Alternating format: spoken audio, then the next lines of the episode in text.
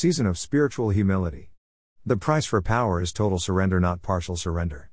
It is with this HOI Lagos invite you to join HOI Global on this season of change and transition. Please prepare for our collective time of fasting and prayer for three days and nights. It is a season of change and a time of transition. So our focus should be on tuning into the voice of the Most High and discerning His will. For repentance, to humble ourselves, deliverance, breakthrough, and to seek His face. It will commence on July 3, 2021 at sundown for three days and nights. I have attached a banner for you to look at and consider. I hope you're able to join us. Shalom. It's time to get up and work. It's time to move with a kingdom ambassador thinking. The push is here to think bigger for the kingdom.